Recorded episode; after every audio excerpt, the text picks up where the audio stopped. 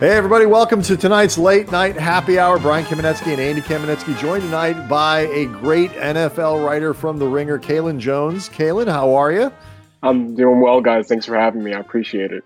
Yeah, sure. And this is a, it's a good night to have you, not just because like last week's NFL week was interesting on a ton of levels. There's some good ones coming up uh, this week as well, but also as a as a local guy, you have roots out here. Yeah. You know, Dodgers win game one of the World Series. Like this is an exciting time for uh for a Southern California. In Texas, by the way. You're oh, right yeah. where you are. so I mean you're you are connected to this thing, Kaelen, any way you slice it. You're in the middle of it. That is a good point. I didn't think about that. You know, they they are playing up in Arlington, not too far away. But yeah, I mean, like I, I grew up in Southern California, so I covered the Dodgers at one point for a brief second. So we, you know, there's some type of connection. You know, watching them play, you know, even from afar, and then with the Lakers winning, you know, earlier this month, like it's there we go. It's time to be a LA sports fan. yeah, I mean, it, it's it's weird to think of right now as a good time to be a blank like it doesn't really feel like a great time to be much right. of anything at the moment. But right now, I mean, it's it it might as well just be part of the weirdness of 2020 that one team could feel like they cornered the market on sports success, but LA has that opportunity. Yeah, they definitely do. Them in Tampa Bay, because I mean, if you count that's, like the Lightning the point I want to bring up. Yeah, go ahead. It's pretty crazy. Like you, you know, you have Tampa Bay winning potentially, you know, a World Series and NHL championship after you know they kind of uh, casted their demons aside. Then same with the Dodgers. Like, yeah, but if it happens in Florida, though, I feel like that offsets any 2020 weirdness because Florida's just weird anyway. Like that, that feels almost too yeah. on the nose. Like if it happens with something connected to Florida, like that. I want the writers to be a little more predictable of this 2020 script, you know. but the flip side is too, and we'll get into this a little bit because it's one of the questions I want to ask because it, it is uh, conceivable as well that the Super Bowl could end up right. a you know it could it, that the Super Bowl could either be a Tampa Bay win or it's not out of the question the Rams could end up in the Super Bowl. It's two pretty decent enough teams. Like across every single sport that we have basically it's coming down to LA or Tampa. And I feel like anything good that happens in Florida basically lets 2020 win. I mean, yes and no, but I, am not. I'm pretty amazed at like the fact that you know there's the potential for you know Tampa Bay and Florida to experience all the success. I mean, even even the NBA championship was in Orlando, so it's like all this good stuff is happening. Yes. So yeah, I just I don't I don't know where you land on on Florida slander, Kaelen, but I I have long considered Florida to be the worst of all the real states. Um, we have some filler. It's you know like any major conference, we have some teams that are there to kind of fill out the numbers. Yeah. Um, your Dakotas, you know, your Idahos. You just, you know, you need to fill space. You got to get up to a certain number. But Florida is a real state. It has right. you know, real consequence. There are people there, and it matters. And it's just awful. I mean, it's it's just a terrible place, um, filled with ridiculous this. people. Um, so I apologize if you have deep connections there. Uh, oh no, no, no! One of my okay. closest friends who works for the Rays uh, is a huge Rays fan, huge Lightning fan. So she's you know kind of enjoying all of this Tampa success, and I tease her about Florida all the time. You know, since we were in college. So this is beautiful. You know, I have a Tampa, few other friends. Yeah, Tampa's a weird.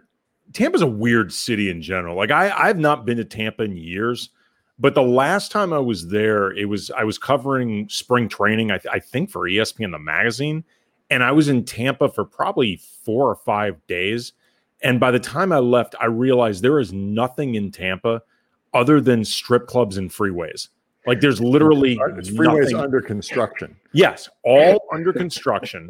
Like it, it made it made LA look like it had three roads. Like, it, I mean, really, it was it was insane. Like, just everything was a freeway. It's kind of like Houston. Actually, is kind of like that too. Houston, I don't think if you're not familiar with that city, you don't realize mm. just how much freeway action there is down there. Yeah, no, my first time in Houston, you know, as an I guess as an adult, like I went there as a kid once, but my first time as an adult was last year, you know, for a Texas Rice game and just being around like a Reliant Stadium. There's freeways all over the place. But you know, I, I can't remember. I don't think I've been to Florida since I was like five or six years old for like a cruise. So forgive me. I can I can slander Florida because of the people I know there, not because I've been there. But yeah, well, that's that's, that's fine. I just it's it, you know that Bugs Bunny cartoon where they he just saws Florida it off. Saws it yep. That's, that is, I think, exactly the right way to handle Florida. Generally, my wife disagrees. She went to college in Orlando. She likes the place. Um, it is it's just something we don't agree on. It's um, just Florida. Look, here's the thing: everybody in Florida isn't bad. Not saying that there are some lovely people from Florida. We know there are millions and millions Florida. of people oh, there. They can't all be terrible. Yeah, George Sedano's our friend. He, he's a great guy great from Miami. There. Yeah, yeah. There, there's plenty of great people in Florida. But as a collective, especially like the last 20 or 30 years, Florida has been way more trouble than it's worth. Like if you if you just look at sort of like cost effectiveness, Florida is off the charts. Right. Not worth it. I'm glad we're just deciding to cast away Florida, you know, yeah. right off bat, right before the election too. No worries. Just yeah. like well, I mean, not in a fun, sassy way either. Like they're, they're just not. Yeah, they're just There's not. Be some type of hijinks with Florida in this election. I, I mean, I think that feels like a safe bet. yeah, what are you gonna do? That's not a bad bet at all. So you you are you're a Chino Hills product. I am, yeah. So I grew up in Chino Hills, you know, before it became the ball territory where, you know, I grew up to the smell of cow pastures literally right down the hill where Chino Hills High School is now. So it's crazy going back, you know, where there's million dollar apartments and stuff like that now. It was a upper, you know, middle class, upper middle class area. Now it's rich people. So it's pretty fascinating. yeah, so I mean, how, how uh, go ahead. Eddie. I'm sorry. I was just going to say the wide open, it, at least to my recollection, I haven't been there in a long time, but my recollection there's it was at least pretty wide open in terms of what was there to develop, stuff like that.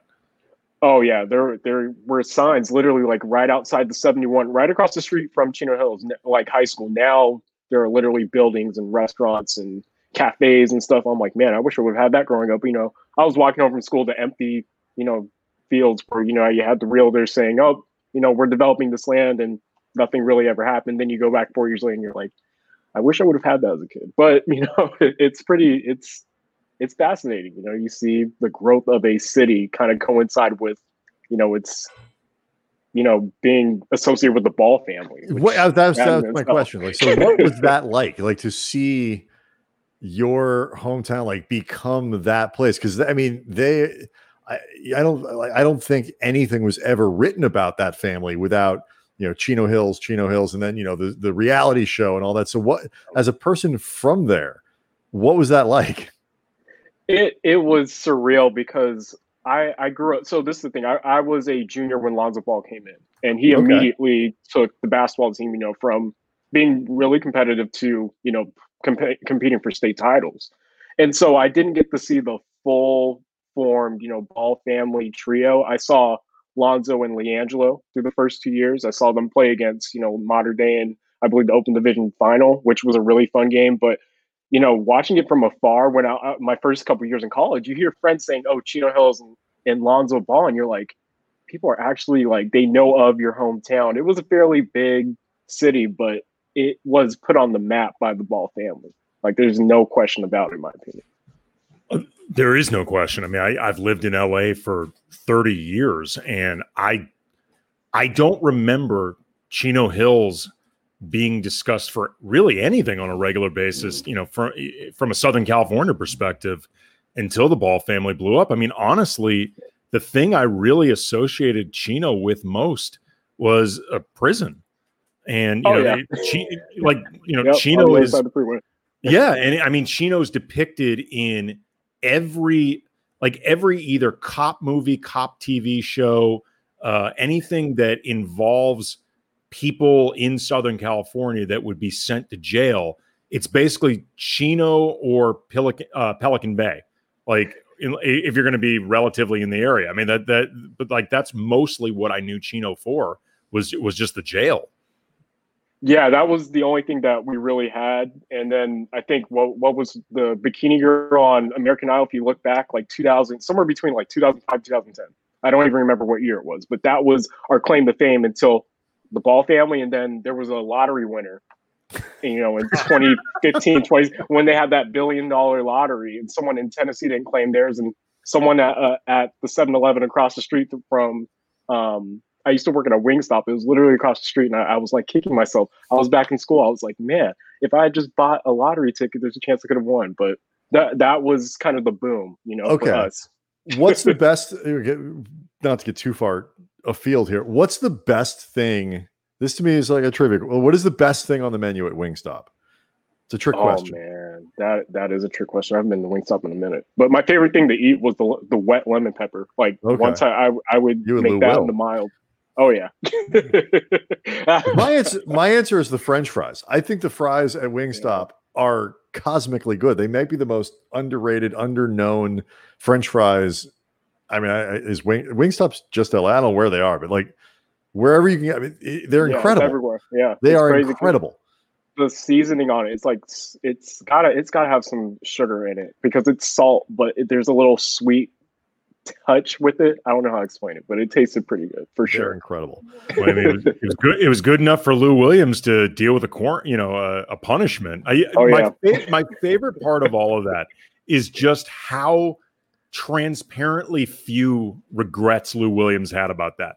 Like you could just see, it's like, no, I'd do it exactly the same yep. if I had another opportunity. I just wouldn't bring that one, that one, uh, that Jack guy. Harlow. I just yeah, wouldn't Jack bring Harlow. Jack Harlow, but given the chance, I would do it exactly the same again. Oh well. Hey man, anything for lemon pepper wings. I used to sneak them out after work, so I get it. I get it. like, wait, like, you had to actually smuggle out wings. They wouldn't like let you. Yeah, they wouldn't. Let, I mean, or... they'd let you have some for lunch, but they wouldn't let you take a whole thing for you know like a whole case from work. I would take like oh, eight well, or ten. I'm okay, sure that my manager didn't like me for it, but yeah, that's that's fair actually. Um, I, I just I, noticed by the way too with uh, looking at the Chino Hills uh, Wikipedia entry, mm-hmm. notable people from Chino Hills: Lonzo Ball, Lamelo Ball, LiAngelo Ball. No mention of LaVar. that is going to be upsetting to the Ball family patriarch that he I'm is surprised. not that he's not uh, included with the Chino Hills uh, alumni. Yeah, that's fascinating. You know, he he kind of and honestly, he was the whole reason why it became a thing. So this is the thing with LaVar. He would show up. This is what I saw. He would show up to the games. You know, his whole family dressed in all white, front up uh, front row of the game. He'd be barking out instructions to the team. You know, while the coach was coaching. But he would basically be coaching. would not have seen that coming. It was wild. It was wild to see. And you know what's even crazier? Like the reason why you know so many, at least for me, this is why I knew Lamelo was going to be you know better at least in LiAngelo, and arguably better than Lonzo, because at halftime, you know he was he wasn't in high school. He was like 11, 13 years old maybe. Um, you know, like you know when kids just kind of on at halftime they kind of just screw around and shoot hoops. It would be him versus like 11, like I kid you not, like double digit kids would be trying to steal the ball from. He'd just be casually dribbling through all of them, and then laying the ball up, and it would be a halftime show. It was it good. was crazy, and I was like, that kid is going to be better than Lonzo Ball, and I don't know if he will be now, but at the time I was thinking it. Yeah, it's going to be really interesting uh, to see where he ends up getting. I mean, he's going to end up a top five pick. It's just really a question of where and what team needs him and and also too i mean you know how much any of those teams are skittish at all about you know having to do that dance with LaVar. I mean you're you're seeing both Lonzo and LaMelo distancing themselves from him professionally and personally.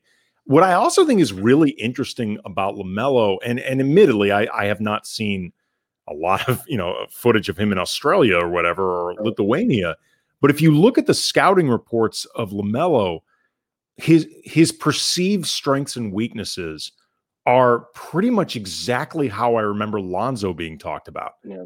Like in in terms of the things that he does well, the things that he doesn't do well at all, um, the the issues finishing at the rim, but just incredible court vision.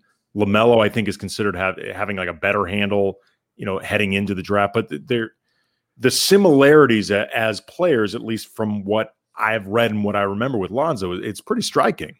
Yeah, no, like the biggest thing that I've noticed, like from reading again, like reading scouting reports, because I wasn't waking up to watch, you know, Australian basketball, but from what I've seen, even the highlights, like his shooting ability is a little bit sketchier than Lonzo's. Even like his field goal percentage, I've read is like the biggest detriment to his scouting reports and everything else. But I don't know if he figures it out the NBA. We'll see, but he definitely can create, and I think that's like the one thing that is for sure going to keep him in the league. He can create. Yeah, and he's six foot six. Yeah, He's I mean Lonzo's going to play. Lonzo's going to play for a long time. Lonzo's going to have a, a Yeah. Oh, decade plus career. It's just going to be a question of what it is, um, which is you know that it, it, it's it's like a lot of guys in a lot of sports. And we we look back on different players. You know, Marvin Williams got crushed at the beginning of his NBA career for not being drafted ahead of Chris Paul. But like you look around, Marvin Williams still playing basketball.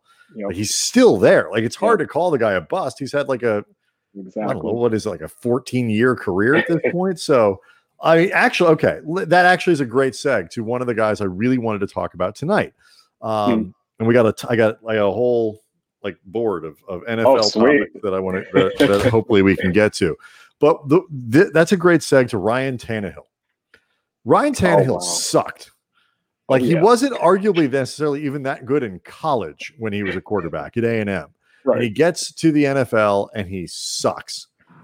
And you know, a couple good moments here and there, a couple decent fantasy games here and there, but he's not very good.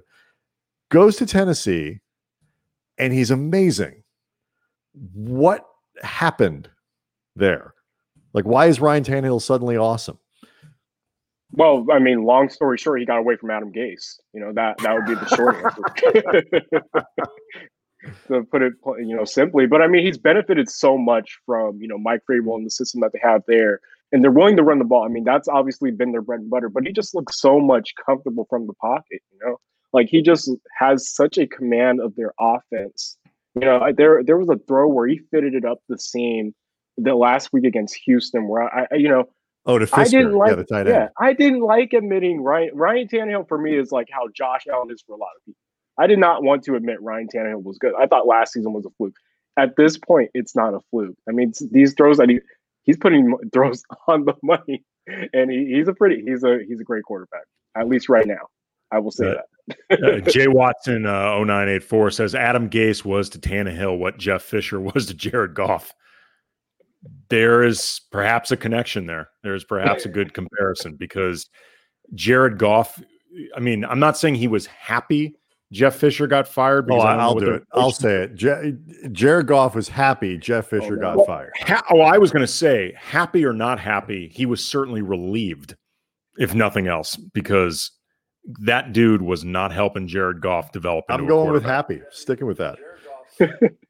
Absolutely, absolutely. Because I mean, look at what McVay has been able to do is you know take simplify the game, really make it a one read game, really implement a lot of heavy play action. I mean, and a lot of motion too, just kind of help out and kind of you know coddle Jared Goff, and that's really been knock on him, which is at this point honestly it's a fair knock, but. You know, when he's executing at a high level, he's on. He's he can be pretty deadly accurate when he's on. But once you make him in, go into that second, third, fourth read and kind of scramble him, then he's questionable and kind of liability within that offense. But again, what Sean McVay, you know, really he should get more credit as you know a play caller. We, you know, we were calling him the next great thing just two years ago, leading the Rams to the Super Bowl. But he's kind of doing it again this year. They're ranked really highly in a lot of advanced metrics, especially you know DVOA. I believe they have the top rank rushing attack, even though they have kind of been recycling running backs in. So you know, it's it's been a beneficial system for Goff you know, based on what they're able to do on the ground. So But you McVay's are you are somewhat Goff skeptical because this is a this is an argument that Andy and I have a lot. Both of us, I don't think Jared Goff sucks. I don't think he's a bad quarterback or whatever. I, I think he's a, he's a good quarterback um, and capable, literally, of taking a team to a Super Bowl. We know that.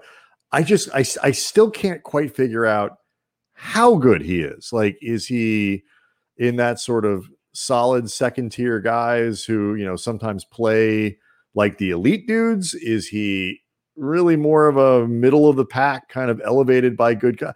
I still can't quite figure out how good he is. Andy thinks he's better than I do. How good do you think he is? Just like if you had to put him somewhere in the rest of the league.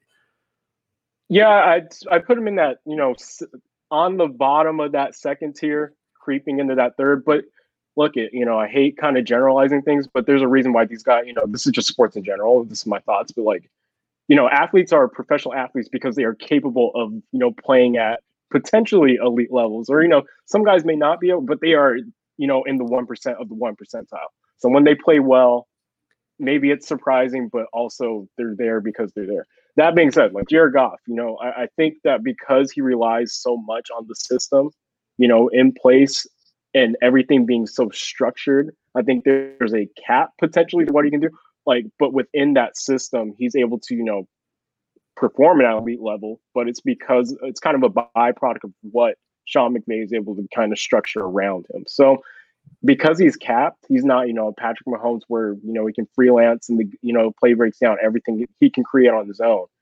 But when he executes at a high level, it's it's pretty damn good. I mean, that Cowboys game, for example, it was just exactly. on fire. Second half of the Buffalo game, things like that. It's really hard, I think, too, for for quarterbacks to try to to improvise or you know to really have that ability to make something out of nothing if you're not mobile. And and, and Jared Goff just is. I, I used to say all the time when I first saw him run a, as a rookie, I was like, has he ever run in his life? Like literally run, like the action of running. He looked like he'd never done it before.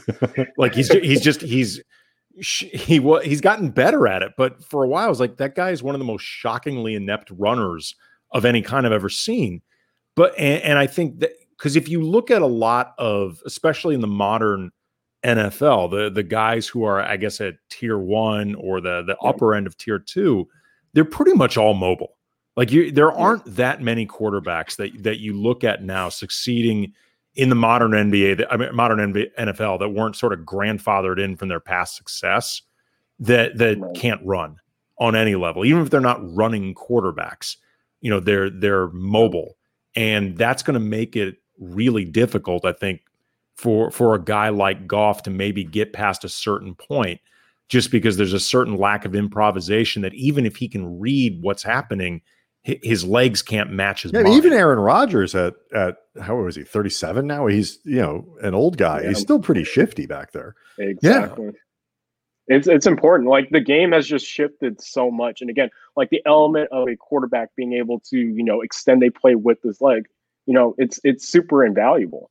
Like there there really is no accounting for a quarterback that's able to create. You know, when a play you know breaks down, or you know a defense has perfect coverage you know, there's just that extra element when you have a Patrick Mahomes, when you have a Lamar Jackson, when you have a Cam Newton, when you have guys who are able to, you know, effectively stand in the pocket and operate as a passer, but then if nothing's open, they're able to take off like Russell Wilson, for example, just takes off in, you know, 10, 15 yards. Kyler Murray, we saw literally last night only had nine completions, but because of what he was able to do with his feet, you know, they ended up running away with the game. He is so fucking fast. Oh my god! it's his feet. It's it's, it, it's unbelievable. Like they weren't good in that game, and they still. I mean, and we'll get to the NFC East in a minute. I mean, because that's just. A, I mean, it's a, a yeah. tire fire. But so okay, so other than the obvious example, I guess, of Sam Darnold, uh, who is now the person most influenced by Adam Gase, or I guess Joe Flacco who else do you think is running around the league right now? Because I, Andy and I talk about this all the time, like context, where you get drafted, like what might Josh Rosen have been in a different right. place at a different time or whatever. You know, particularly with quarterbacks, it can happen. Who else is running around the league that actually probably is really good? Do you think that is that is, is kind of wow. been Tannehill? Like, I wonder how many other people are like this that not could just be successful somewhere else, but Ryan Tannehill looks like an all pro top five guy right now in the league. Yeah, no, that's a really good question. As far as like, it, I don't know if there's a quarterback right now who's getting Tannehill because, I, am like, my my immediate reaction was like, oh, maybe it's maybe it's Baker, maybe, but Mayfield is kind of the problem in himself. Like that's the mm-hmm. thing; he isn't being held back; he's holding himself back.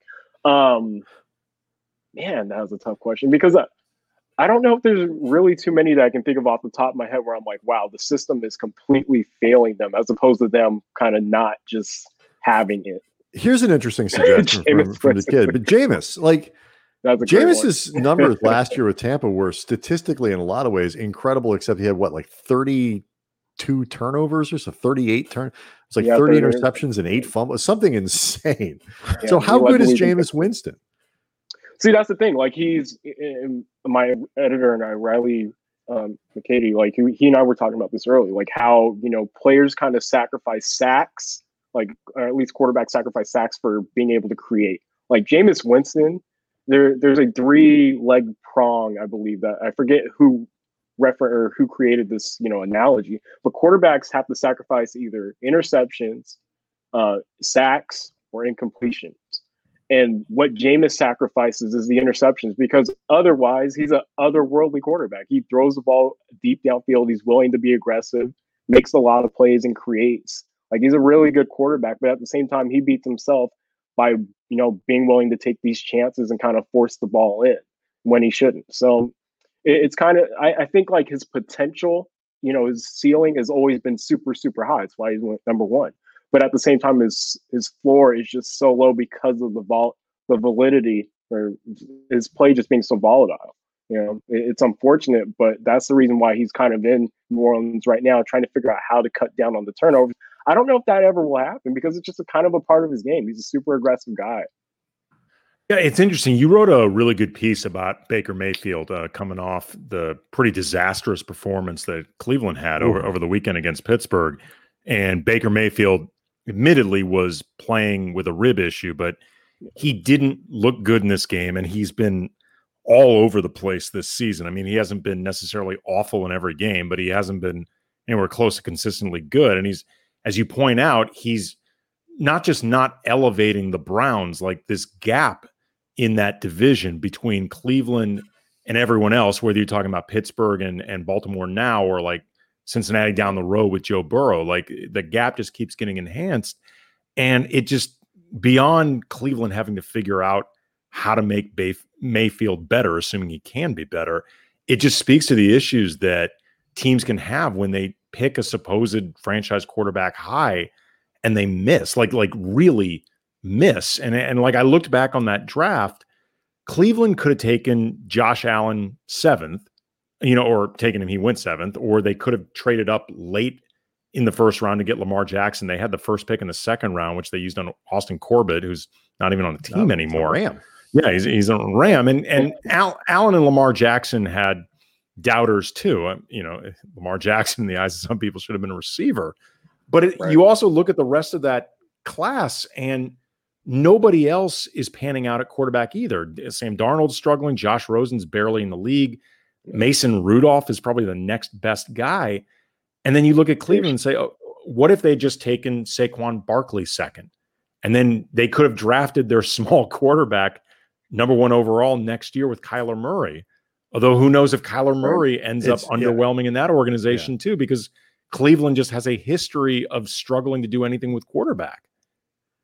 That's the thing, you know, like uh, you know, I, I, know that you know we ripped in the Baker a little bit in, in that piece, but you know, it's just highlighting the fact that you know he's until he plays at the level that you know Cleveland drafted him to play at, they're just not going to be able to close that gap. He's literally the missing piece. When you look at the way that the Browns have constructed their roster, you know, the missing piece is an elite quarterback. And to this point, he just hasn't played at that level. When you have an Odell Beckham, when you have a, a Jarvis Landry, when you have arguably one of the best run, rushing attacks in the entire NFL, you should be playing at a high, higher level. You should be able to elevate your teammates. You know, other aside from the Washington game, personally, I haven't seen a game where I've been like, "Wow, Baker Mayfield was on one." You know, outside of even the Cincinnati game, and, and that was you know they only won that by I believe like one or two possessions, and it wasn't a great you know runaway matchup, and it really had to do with what they were able to do on the ground. So you know, until Baker Mayfield, you know, kind of takes that next step, I think that there's a little, there's something to be said for them, you know, one getting blown out by Pittsburgh because, again, their front seven has been arguably, not even arguably, undisputedly, like the best front seven in the entire NFL this year. And then at the same time, this is, I believe, his fifth or sixth game, you know, playing with Kevin Stefanski. He was injured. I mean, he made a horrible read, but I understand, you know, if you start the play and you're making your first read, don't see the cover one safe or the robber safety come down. I, I, get that. You know, it's kind of it's inexcusable, but I get it. Playing quarterback sounds extremely hard. Um, but you know, like I, I think that down the road, there's a chance for him to figure it out. I wasn't personally that high on on Mayfield when he was drafted by the Browns, but you know, I think that he can at least be serviceable and maybe, you know, have a Kirk Cousins type season where uh, like, you know, back in what 2017, 2016, where he's super efficient. And that was kind of what they were hoping by hiring Kevin Stefanski, where you have a lot of play action, utilizing your deep threats. They, it just hasn't come together yet. And I think, you know, they just need a little bit more time. So I wouldn't close the book completely on it. What so the thing about him that that I think is is definitely worth conversation is so much of what made him attractive as a draft prospect was intangible stuff. He's a winner. He, you know, he just knows how to win. He leads. He does all these, mm-hmm. and you know, ignored some of the physical. I mean, Kyler Murray is teeny weeny little itty bitty yeah. fella, but he also like good luck tackling him. Like you, you know, yeah. he's so small. He's gonna, you know, yeah. If you get a clean hit on him, like she's, he'll probably take four clean hits in the first five years of his career. His legs are also massive. Yeah. Kyler Murray's legs are like Derrick Henry legs.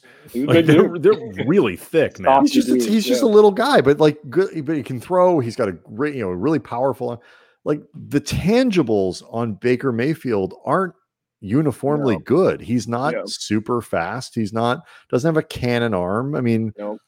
so why why do teams get I guess so. Why do they get swayed by one part of the equation and ignore the other, or why do they ignore all the intangibles? Some to forget the intangibles and only stick to the tangible. The guy's got a great cannon arm. He's six six. Okay, but he can't read it. What you understand what I'm getting at? Like, how do they? Oh yeah. How do they yeah. get this wrong so much?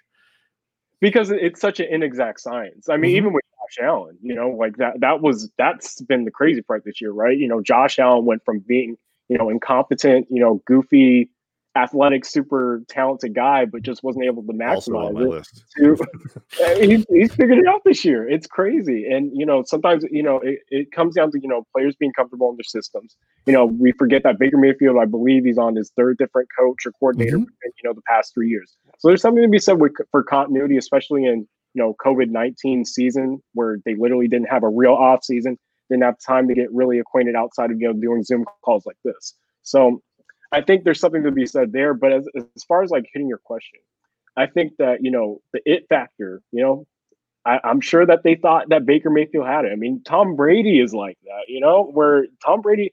At least my by my perception, he's not the most talented quarterback I've ever seen play the game. Great feet, great footwork in the pocket, super accurate, but you know his arm his arm strength hasn't always been all that.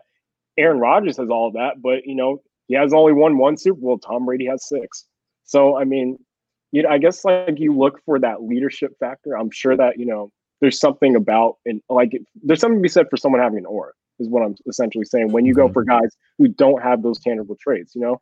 I was watching Baker Mayfield stick, you know, his flag, you know, in the OU flag in Ohio State's middle, you know, midfield. Like it riles people up. It's it's something, you know, to kind of rally behind. It's interesting. And I'm yeah, I mean, and, and, Mayfield that that personality that you're talking about, and yeah. he he was very very outspoken and brash, and he entered the league very clearly looking to maintain that as part of his persona, and that only works at this level if you're winning, and in particular if you're a reason that the team is winning. And I've never met Baker Mayfield. I have no idea whether or not that persona has is something that's distracted him or you know if it's led to him being unfocused or well, if it's I mean, led we to him- heard, you know, we heard Colin, you know, the, the clip of Colin this week. Oh, he makes too many commercials. He's not focused on like, and I, I don't even think that stuff matters necessarily, but that now is the perception to Andy's yeah, point. That, that's what I was serious enough yeah. about football. That, that's what I was going to say. It's like wh- whether, I mean, those those type of criticisms can be you know ridiculous. Uh, I mean, due respect to his career and all that, but like Colin. Cowherd's obsession with quarterbacks wearing backwards hats is ridiculous. I mean, it's just it's yeah. it's just. Well, I, actually, that's not true. Kaelen, do you know, like, is there, you know, uh, an analytic on that? Like, do we know by chance whether or not backward hat quarterbacks do actually underperform compared to the forward hat wearing quarterbacks? I wish I knew because that would be a fantastic stat. And I'm sure that it would go against, you know, somebody has to track this. Someone has to look this up. But I mean, but Baker Mayfield allow he allows for that perception yeah. that you know that he isn't focused enough or that he sort of is looking to create the brand before there's actually something behind it. I mean, it, it's in a lot of ways similar to what I, I I think went on with Big Baller Brand where and and I don't put this on Lonzo or or the other two kids eh, as much as I put on LaVar, but just the idea of like you're looking to create the brand before there's actually something that would sell the brand. But but in fairness to uh, Baker Mayfield, like you had said before, he's had a lot of chaos around him, and the the stability or lack thereof of the organization makes a difference, or the stability of your opportunities. I I would love to see Josh Rosen just get an opportunity in a stable organization because he he hasn't yeah. had that at all. And I mean, maybe it wouldn't make a difference, but I'd like to at least see what it looked like. Oh yeah, no, I agree. I saw Rosen in high school, and I thought it was the second coming. so I, I, agree with you there. I still think he has a shot, you know, being with Tampa Bay. But like as far as like Mayfield, you know, for a lot of people, like reception and perception is more important than your intention. Like so, I saw a friend, you know, mention that earlier today. Like it, it's unfortunate. it's it's not fair. Like you know, Baker Mayfield shouldn't be perceived for you know what he's doing off field. Dak Prescott does the same exact thing, and he was literally you know on pace to set all the NFL records for passing yards this year. So, I mean, we can pick and choose about like whether or not athletes should be maximizing their brands and whatnot. But at the same time, you know, the performance is important. And at the end of the day, that's what they are ultimately paid to do. They're paid to be quarter NFL quarterbacks. So, you know, the criticism is somewhat justified. And I mean, to this point, you know, I, I think that Baker Mayfield, you know, has again I, I, to repeat it, like he still has the potential to be what he was drafted to become because like you're mentioning, Andy, like the infrastructure is there now. Maybe it wasn't there earlier in his career, but it's there now. And I think Stefanski is a great coach. I think that they have, you know, direction as a franchise. It's just that they still need to close that gap against Pittsburgh and Baltimore. I don't know if they do it this year, but you know, the core of the franchise is there. The roster is good. I think that Mayfield just needs, you know, kind of figure things out and ultimately also get healthy. Uh, so we, we've seen we've seen Chicago, for example, pull the plug on the Mitch Trubisky experience, and you know, in favor of Nick Foles, who at least you know in the little bits of red zone that I've been catching, hasn't looked. First of all, he's not on very often. Um, and I watched all of Chicago, Carolina on Sunday. He he why? was awful because I had fantasy implications. But like red zone, red zone solves all of that. I, I, don't have red zone. I do have oh, you, fantasy implications. So uh, I was watching. Lord, man, I was watching Carolina, and I was watching uh, because I, I, I, had oh. Chicago's defense, and I had Allen Robinson. Football, so for me, football without red zone now is not that well, this was an exciting game for me, man. Both sides of the ball. This game was exciting. What are you talking about? Yeah, all the Chicago Bears games have been. They've literally played every single game as finished within a once one possession game. So, yeah, like seventeen to fourteen. like these, these are not exciting football games, but like you know, Foles hasn't looked good. They, but like it's easier to walk away from Trubisky, who's had some good moments and some pretty bad ones. You know, I like you know Josh Allen had he not gotten better, I mean, he still seems like you know when you watch the the people like you and you know some of the guys who break down film every month, like still throws some pretty bad yeah. passes, but overall has just been better and the teams look good and all that. Like it, you can walk away from the guy who was picked at seven. You can walk away from wherever Trubisky was picked after two. The, how long do you think the Browns, with the given how good the rest of the roster really is right now, can sit around and wait for somebody like Mayfield. Like the Rams didn't have to solve that problem because they made them good enough for Goff, and Goff got yeah. them where they're going. Clearly, he can make it work. Um, even if you don't like the guy, he's a good quarterback and it works there. How long can they give Baker Mayfield?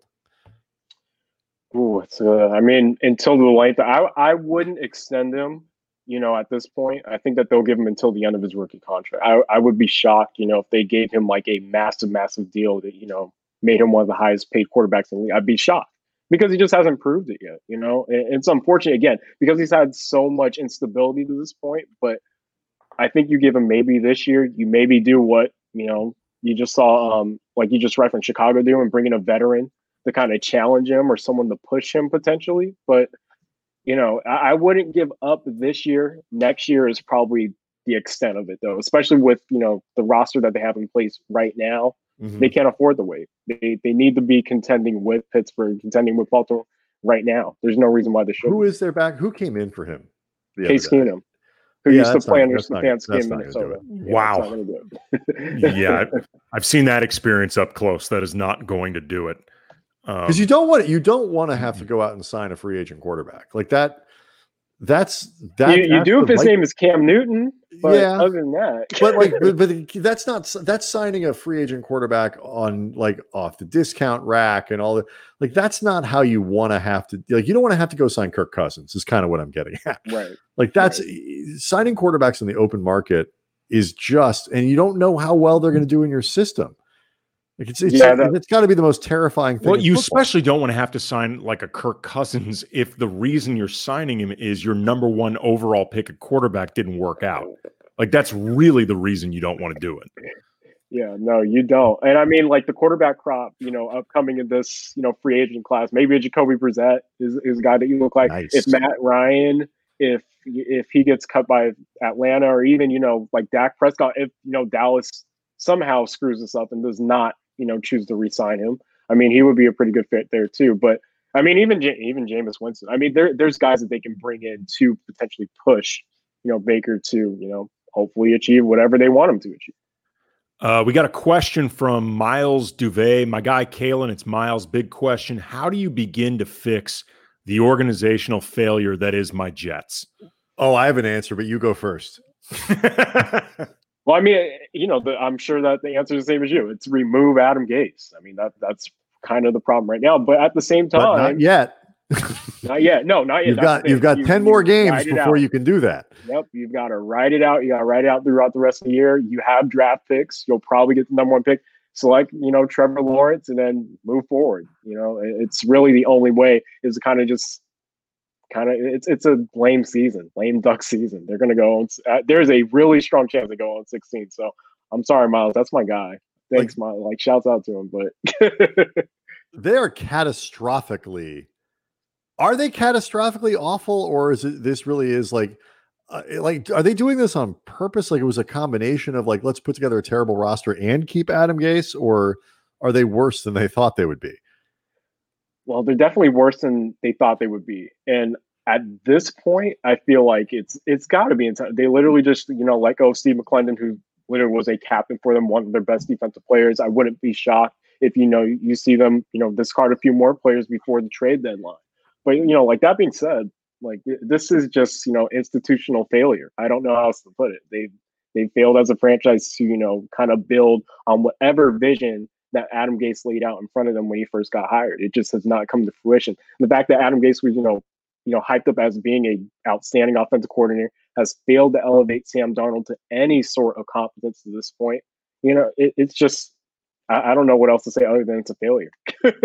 is um horrible. is Le'Veon Bell still a decent player? Because you know, obviously that didn't work for all kinds of reasons, including you know Adam Gase didn't apparently uh, by all the reporting, didn't even want the guy, which you know, yeah. whether he's smart or not, or good or not, you can't sign a free agent like that that your coach doesn't want. It's just not going to work. But like, is is he going to go to Kansas City and eventually, you know, once he gets his feet under him and all that, be a really productive player still, or I mean, are, you know, is is that a sign if, of the Jets being bad? hypothetically speaking? You took Clyde Edwards-Helaire number one uh, in your fantasy draft, and you built your team somewhat around him. Hypothetically speaking, should you be concerned about the presence of Le'Veon Bell? Again, not asking apropos of anything in particular. For a friend, asking for a friend. if that friend is me, um, yeah, I'm that friend. So, I mean, look at Le'Veon Bell's going to have some type of impact. He's going to get snaps, you know, within that offense. I think that he's still got something in the tank. He's only 28 years old. This is a guy who's able to, you know, be a dual threat running back where, you know, in the like in the mold of kind of, you know, Christian McCaffrey, Alvin Kamara, where he was able to catch out of the backfield. You know, the Chiefs have not shied away from splitting out Helaire, you know, Edwards-Helaire out wide. They haven't shied away from putting him in the slot. I think that there's opportunity for Bell to kind of have a similar role. And there's a chance that, you know, Eric Bieniemy and Andy Reid, they get creative and you put them on the field at the same time. I think there's a potential for that too. Because Le'Veon Bell just, I know it was four years ago with Pittsburgh, but now he's in a similarly high powered offense. This guy almost had 2,000 yards from scrimmage in a single year. So I think that that potential, maybe he doesn't reach that all pro potential again, but he's going to be a productive player within the system. I don't if they're on the field at the same time, who gets the carries? like who gets the ball? If you had to guess, and Patrick why is Mahomes. it Clyde? Why is it Clyde? Why would it be Clyde? I mean, he's he's been productive. That's the thing. Clyde Edwards-Helaire has not been a bad player. He's been a very good player. I know. and it, it's frustrating. I'm sure I I am frustrated too. Like, look it, you don't take away the best running backs here, but at the same time, look it for the Chiefs. You know, this is I wrote about the other day. Like, this is kind of you know following the script of what dynasties do. You look at New England over the past you know 20 years, literally all the signs that they had dating from Rodney Harrison all the way to Antonio Brown that's how the best teams stay the best. It's by, so, you know, getting talent and kind of right. letting it ride. Side note to this, how do you how many leagues do you play in? Do you play? I know a lot of some writers don't. Oh, I do. But you okay. know, like it, I have I have three leagues, but one was one's with coworkers, which I did horrible in. One's with friends from college, which dominating and Have Clyde's Edwards-Helaire though, so I'm upset about that. And then the other one yes. is Dynasty League. So not too concerned about them. But so at the beginning of every season, how many calls do you get about should I draft this guy? Should I not? I don't even I don't even cover football. And people yeah. ask me, like, me they, they oh, he works in sports. Surely he knows who I should draft in my fantasy oh, league. My gosh, I got so many DMs this year. This is the first year I've ever gotten DMs from like multiple people asking who I should draft in their fantasy league. And I always got I, I, get friends who ask me stuff like that too, and I'll, I cap it at three because I just can't do anymore. I always get friends asking, "Hey, join my league, join my." I'm like, I just can't. It's, I you got to be careful. You can lose. You can lose friends. Like I, um, you know, Jourdan Rodriguez who covers the Rams for the Athletic. Yeah, does a yeah, great yeah. job. Um, she, you know, so we're about half. Andy and I are in a draft with some friends of ours out here in a league, and that we've been in for like 20 years. And so I get to like the sixth or seventh round. We've reached the part of the draft where literally none of these people look even moderately appealing.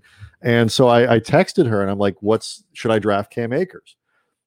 She said yes. And then Cam got hurt and then he didn't carry the ball at all last week. And I it's yeah. not a coincidence that Jourdan has not appeared on our show since that happened since I, you know, she was on before and then I made that pick and then she hasn't been on. She's a great that. guest too. She's wonderful. She's, I mean, incredibly knowledge, uh, knowledgeable yeah. about football, very enthusiastic. Uh, the audience loves her. Uh, they, they always learn things about the Rams and the NFC when she's on.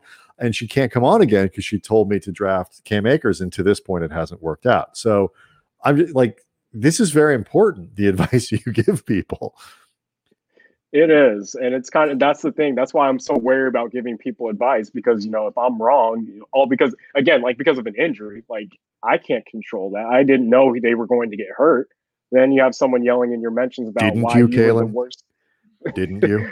yes, the media conspired to your specific fantasy player. Yes, it's, uh, all, it's all part of the deep state. Um, before we, uh, I want to get to the Raiders in a bit because you actually you wrote a good piece about the the Raiders coming off that big win over KC and sort of where, where they stand now, and in particular, like David Carr's or excuse uh, Derek Carr's progress.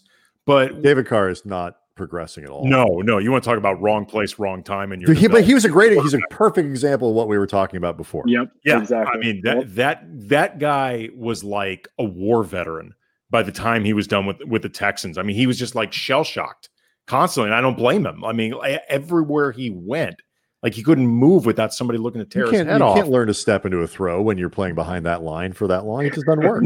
but um, I, I, wanted to ask you with, with the Chiefs and uh, Eric, uh, Eric Bieniemy, um, there's always talk about him and his head coaching prospects, and, and we are just talking about Le'Veon Bell getting added to this already incredibly loaded roster, and ever since he became the OC there, they they've had so much talent. Do you think in some ways, I mean, there we we know and it's well documented how a lot of times black OCs, DCs, all that have difficulty rising to the level of head coach. And, you know, it's something the league professes, if nothing else, to be trying to do something about. I, I don't think it's necessarily that difficult to solve if you're actually looking to solve it but I mean, it's right. not that hard. Right. Um, it's, it's hire people. but I'm wondering if, in his specific case, be, beyond mm-hmm. that particular issue, could he be perceived as having too many weapons almost for his own good in terms of like trying to gauge what he actually can do? Just because, I mean, like you're looking at a guy that your base is with Mahomes, who can turn anything into a potential like 30 to 40 yard gain. And then all the receivers, the backs that they've had, like mm. if, if in some ways he doesn't get enough credit because he has so many weapons. And you, and you wonder, well, you give anybody those type of weapons, they're going to have success too. Oh yeah, no, he totally, you know, doesn't get credit, you know, in part because of the roster, but also because he's, you know, coaching under Andy Reid, and then mm-hmm. again. Because he kind of is a black coach. I mean, we, we know who Josh McDaniels is. We've always known, jo- like all of Bill Belichick's assistants are always hyped up, and you know they end up getting coaching jobs, and they're good at their jobs, a lot of them. But at the same time, Bieniemy, like for he, he doesn't get enough credit in part, like you mentioned, they have so many weapons. Like you said, Mahomes can kind of do his thing. They have literally duplicates at every single position on offense outside of their offensive line. And then again, you're coaching under Andy Reid, who has always been considered to be one of the best NFL head coaches. So I'm sure that a lot of the spotlight that should be, you know, given to Bieniemy at this point hasn't been directed his way. I'm, you know, and, and I'm sure in some ways he doesn't mind, but he deserves a head coaching job at this point. He's proven that he can operate and execute, you know, create a system that can execute and keep confusing defenses at the same time. Because Patrick Mahomes hasn't played at an entirely high level. Still Patrick Mahomes, but they're winning because of the scheme. Well, but it's just it's funny though because he's obviously creative with those schemes, but he's got a quarterback who is in his own right incredibly creative. So uh, those lines in terms of where the the creativity originates and how much of the creativity success begins with the blueprint versus begins with the foundation of Mahomes. You just, especially for organizations that always are skittish about taking perceived chances. And, you know, as you were saying before, why it would be a chance with him and not Josh McDaniels. Or, is, know, is why, a, why, is it taking a chance to hire Eric Bieniemy but not hire Adam Gase again? right. I mean, like the, these are these are separate questions, very separate, very important questions. Yeah. But in this particular case, you wonder if if just he's a little bit too loaded with his options for his own good. Yeah, and again, I think it goes back to what we were talking about earlier, where your reception, your perception is, you know, just ultimately greater than what you were doing. People are going to see it and say, "Oh, the reason why you were successful is because you started, you know, on second base." At this point, and he has started on second base, but look, he's swiped third and he stole home at this point, and it's why they won a Super Bowl last year.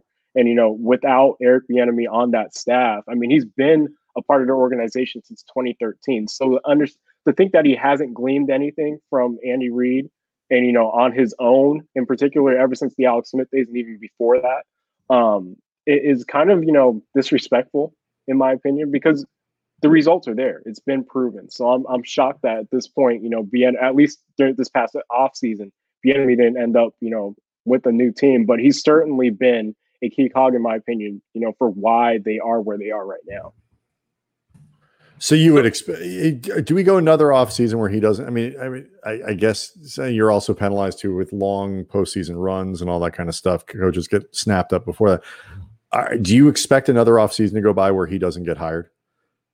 Oh no, I, I don't think so. There, there's too many openings that are coming, especially when you look at what Atlanta and Houston provide. If they are not on the phone, you know, trying to finesse away the talk to Bieniemy right now, then they, they're missing out, especially with Deshaun Watson. I'd be shocked if Houston didn't end up signing. I, I think that'd be a travesty. I'd love to see him paired up with them. Well, I mean, it, it, I would say if by next season he does not have a head coaching job, then the whole Rooney Rule like needs to be reexamined. Like seriously, what what are we doing? Like yeah. really, like what? Because I mean, he's easily uh, among the handful of most qualified guys who should be in this opportunity, if not the most. So I mean, you you really would have to wonder why it wouldn't happen. He must be either the absolute worst interview you've ever seen in your life, like he can't put two sentences together, or these teams need to get past whatever it is preventing him from hiring. Because obviously, the guy's mind uh, as somebody who would create offenses is pretty off the charts. Um, hey, before Andy, before you do the Raiders thing, um, I, I want to ask real quick about Tua because that's the other big oh, news oh, yeah. this week. And was we've been talking about quarterbacks, and you know Fitzpatrick has played pretty good, and you know yeah. the the Dolphins have been surprisingly, um, surprisingly good, uh, three and three, and you know competitive and kind of fun to watch. Good is surprising. Yeah. Well, but but also still in that place where you look at it, even in expanded playoffs, maybe they can get in, but they're not going to win the Super Bowl. Uh, I think everybody. Right. So it's it's not a crazy thing to say. Oh, you know, to just say let's just let Tua play now. Um, how good do you think he can be this year? I mean, we've seen the the learning curve for quarterbacks is much different than it used to be. Joe Burrow's been effective this year. Lamar Jackson was effective pretty quickly once he got to play. You know, Mahomes obviously once he got to play was Pat Mahomes, Kyler Murray last year. Sure, I mean, just yeah. the, the, era of of yeah, the quarterback's got to sit and learn for two or three years seems to be over. So, how fast do you think Tua can be effective? I think immediately from the jump. I I, I would be shocked if you know Tua doesn't prove that you know he's you know at least competent playing in the NFL. I think it'll take him. Maybe you know I think getting him in the game last week was kind of important, especially you know going into the bye week. They get now two weeks for him to kind of acclimate to everything. I think that he'll be immediately productive just because of the offensive system and his comfort at this point. He's, you know, been able to sit behind Fitzpatrick from by all accounts from Fitzpatrick, you know, jumping on Schefter's podcast, from what I heard there, he sounds like he's really gone out of his way to, you know, teach to the system and walk him through everything. You know, with that nurturing and then with, you know, the talent that's really around them. They have a pretty solid receiving corps. When you talk about DeVante Parker, Mike Gesicki, um, I think that he'll immediately from the jump be able to produce because we've seen what Fitzpatrick can do. Granted, he's a little bit more of an aggressive passer. I, you know, I, I think what we saw, you know, Alabama won't be, you know, the immediate re- result, but I think that Tua should be effective, you know, from day one. How high do you think his ceiling is? Wow, that's a really good question because you know there's so many high ceiling quarterbacks in this past draft. I don't. I, I always thought he had the highest floor, but I, I, think that his ceiling could, you know, end up being, you know, in that upper tier quarterbacks. You know, he could be in that top 10, top 15. And arguably, you know, if he if he does figure everything out, they, especially they figure out their offensive line, he could probably push the top five. High floor, though, I, I, I um, it's interesting you said high floor is totally underrated. Like yeah. when we talk about these guys not sucking, like it's it's really important that you don't whiff. Like if your guy turns out to be you know, a tier two quarterback instead of tier one. We've seen a lot of tier two guys go to the Super Bowl, including the quarterback in LA. Um, but if he turns out to be someone you got to move on from in three years, you're screwed. So if floor matters a lot, how much attention does floor get? Or do they look more at upside when they when they draft these guys? I don't think he gets enough because look at um I mean, we could literally look at that the Baker Mayfield example. We could look at the Josh Rosen example. There's just so many guys where their floor, you know, just isn't high. You know, unfortunately, and some of these guys just get picked because of what they could potentially do. Like the arm talent is tantalizing. You know, we've seen them produce at a high level, but you know, will it translate to the next level? I think that's one of the biggest questions that always, you know, is kind of uniform in you know determining whether or not guys succeed at the next level. It's whether or not they'll be able to perform, you know, their skills will translate, you know, in the NFL. Like accuracy is the biggest one. Tua's is Tua is extremely accurate. He's one of the most accurate quarterbacks I think I've ever seen. You know, I'm not being hyperbolic. Like he is literally one of the most accurate quarterbacks. Granted, he had a lot of you know talented players at Alabama, but he was always putting the ball in the money, and that always you know kind of stuck with me as far as like evaluating him. So I think that he's going to have success at the next level. Right. Speaking of putting the ball in the money, uh, Derek Carr looks like he's nice seg, Andy. He's paced. Thank you, thank you, professional seg. He looks like he's paced to have a career season. And you know, the last couple years, there's been a lot of speculation about you know Jon Gruden's commitment to him. Does he even like having Carr there? And you wrote a piece for the Ringer um, coming off that win they had over KC in Arrowhead. Like we've spent a lot of time with the Raiders because they've had one winning season since 2002 speculating as to whether or not you know they're turning a corner, whether or not they're on the verge of something. But does it feel like the Raiders at three and two have perhaps turned a, a corner and they're on the verge of something? Um, I wouldn't say this season because you know 2016, 2017, whichever year that you know the Raiders went 12 and four and Carr unfortunately broke his leg. I mean that that was a year where it felt tangible, like the Raiders were turning a corner. I think this year for Jon Gruden's regime, it's been more of you know a proving that they're comp- you know competitive they're able to push and vie for a playoff spot. I don't know if you know that counts as turning a corner because you know in the first couple years of his. Did you, did know, you hear the thing I said about one winning season since 2002? I yeah, mean, it, it kind of counts. It kind of does because this past at least the back half of the last decade, in part because of Carr, there was you know the hope. I, I watched the Raiders a lot. Like they, they there there was a sensation like the Raiders were turning a corner and it just did not happen. But I don't think this is a year where they make a solid jump into the tier where they will buy for a like solid solid solidly forgive me uh, buy for a playoff spot. but I mean, maybe that's next year. I think that Carr, you know, his development, what he's been able to do as far as you know, complete completion rate is big. What he's been able to do as far as pushing the ball has been even more impressive with the addition of Henry Ruggs and their offense and Nelson Agholor. I think that's helped them out a lot as far as being willing to, you know, play in shootouts where they can score 40 points in a game. So um, I think as long as he keeps that up, they have a chance to reach the playoffs. But I think it just needs to be a little bit more consistent as far as him being willing to push the ball downfield, be aggressive. I think that's really the next step for their offense. You, had mentioned. Oh, go ahead. Really, really quick, Brian. You had mentioned in this piece that you thought Jon Gruden's play calling this season has been excellent so far in the first five games. What about it in particular have you liked? Just the balance. I think calling the shot, at least, especially in the New Orleans game, I think that was a really good example where the times where they chose to run the football and the times where they were calling shots, you know, within the intermediate game and also downfield, it's just been exceptional. You saw in the Kansas City game, the timing of their deep shots has been great, where they've asked Carr to push the ball downfield because throughout his career, he just has not been willing to do that. And they've been able to pick their spots and really take advantage of defenses where they're kind of lulled and sleeping, in part because of the play action game. And that starts with what they're doing up front. I know that people don't believe that establishing the run helps play action, but you know what they're able to do on their ground game really influences what Carr is able to do in the passing game. All right, so fill in the blank here before we let you go. The the Jon Gruden thing is going blank than I expected. It it's going it's going better than I expected. I didn't expect them to be competitive. You know, at this point, you know, within his tenure, I, I was not expecting that at all. I thought it would be, you know, kind of, you know, four or five years of them toiling around the bottom of the league.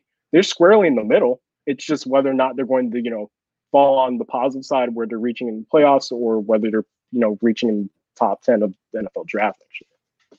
So better now expected. Yeah, eh, that that was I remember that hire, you know, that what was it, 10 years, 100 million dollars. Yeah. Which I mean, the the notion of just how many years would that contract last before the Raiders were eventually eating it, um, it was, right. was part of the speculation. And you know J- Jon Gruden has become such a cult of personality but had also been away from the game for so long. You you wondered if he was going to be able to adjust to where the game was now and also too like how much of the Jon Gruden persona and Kool-Aid that you know a lot of it was created through television like how much of that did Gruden himself buy into and if the answer was a lot is it too much but I think it is fair to say even as somebody who was outwardly skeptical of that hire it is going better than I expected. I, I have to admit it is. Yeah, same here. And, and, part of it is, you know, even weirdly enough, I, I was skeptical of the Mike Mayock hire, and even that, the team building has gone a lot better than I expected. This is a team that kind of, you know, they've used the, they've used all those picks pretty well. It seems it's obviously early; yeah. you don't know for sure, but like it, it does seem like they are drafting well. You trade Khalil Mack, you better draft well yeah. and take advantage of that stuff. And it seems like they have. Um, I I do want to live in a world where the Raiders are good. It's always more fun if the Raiders are good at football, but um, I've only lived in it so long to see that. So right, say, it is it is kind of fun when they're terrible. I'm not gonna lie, it is. Yeah, the Raiders average is bad. Yes, but it's like the, want... they're like the Lakers. The Lakers it, basketball is more fun when the Lakers are good. Like it's just right. Eh, people hate them and they don't like cheering for the Lakers. They don't like rooting for them. But like it, it is a better basketball universe when the Lakers are good. The alternative is when the Lakers are trash. And Andy and I hosted how many years of post game shows, Andy, when they were trash? Five or six. Five or six. Like we didn't get the good. Like, how do you have a franchise, Kaelen, that does nothing but win titles and this and that, and whatever. And Andy and I get the only parts where they are in the draft lottery every year. Uh, I was going to say, you, you know, guys going to enjoy the Robert Sacre era. I mean, we did. Good dude. But, I mean, nice guy. Checks cleared, but no. um, so yeah, I mean, like, but when they're average, when the Lakers are average, it's Yeah. boring, and when the Raiders are average, it's boring. Yeah. Um, last question, just quick answer: Who wins the NFC East? oh, I hope no one. Can we just find a way so that nobody can win that? Um, I'll take the Eagles, but At what record? Five and eleven, or you know, five, 10 and one, awesome. five, 10 and one, right? They're five, 10 and one. What was that model? I saw ESPN did their FPI thing, and sixty-six percent of the time, like Well, there was a six win or less team making the playoffs. Oh, that's It's amazing! disgusting. I would love that. the the Disgusting. problem they're going to have is that tie may come back to bite them in the ass. Like that. That's actually Oh, no, potentially they'll, going. they'll tie three or four more games this year. They're going to be uh, the Oh. Eagles will win the division at like two, 10 and four. so I can't do the math, but it'd, it'd be something like that. Oh, That'd be ridiculous. Three, six, and eight, whatever it It's is. just I'm, gross, I'm picturing that. gross, gross. No, that's fun. That's fun. Um, all right, Kaelen Jones does a fantastic job covering the NFL for the Ringer. You can see I didn't get through all of my list, so Oh, sorry, I Yeah, we rambled. left so- some stuff. No, it's no, it's not rambling, but it means uh, we'll need to have you back sometime uh, Absolutely. If you can. Um, this is a lot of fun. Thank Yeah, you very much it, for man. coming on. Thank you. Wait, we have to do the part uh, where we. You got anything coming out while I pull this up, where you can promote the other people? Anything else you want to mention? Oh, Yeah. me? Yeah. I Yeah. Have, uh, I have a, you know, I'm just writing about the the Bears this week about how surprising they've been. They have really good defense, and then I'm jumping on the Ringer NFL show. So listen Oh, to that awesome. too. Catch me All there. right, there you go. Um, Cool. We got a lot of baseball and stuff coming up tomorrow night. LZ Granderson from ESPN and the LA Times, columnist there, done some just great work over the last few months. Will be joining us. Pedro Moura on Thursday covers the Dodgers for the Athletic, and then Friday, Lindsey Fulton and Greg Bergman will be breaking, breaking down Game Four. Andy it could be a sweep. could be a sweep. It won't be a Tampa sweep. That Right. much we know. It would be pretty Um, cool if it was a sweep. So a lot of World Series stuff coming up this week. Thanks again to Kaelen Jones from the Ringer. We'll see everybody tomorrow. Dank je Nederland.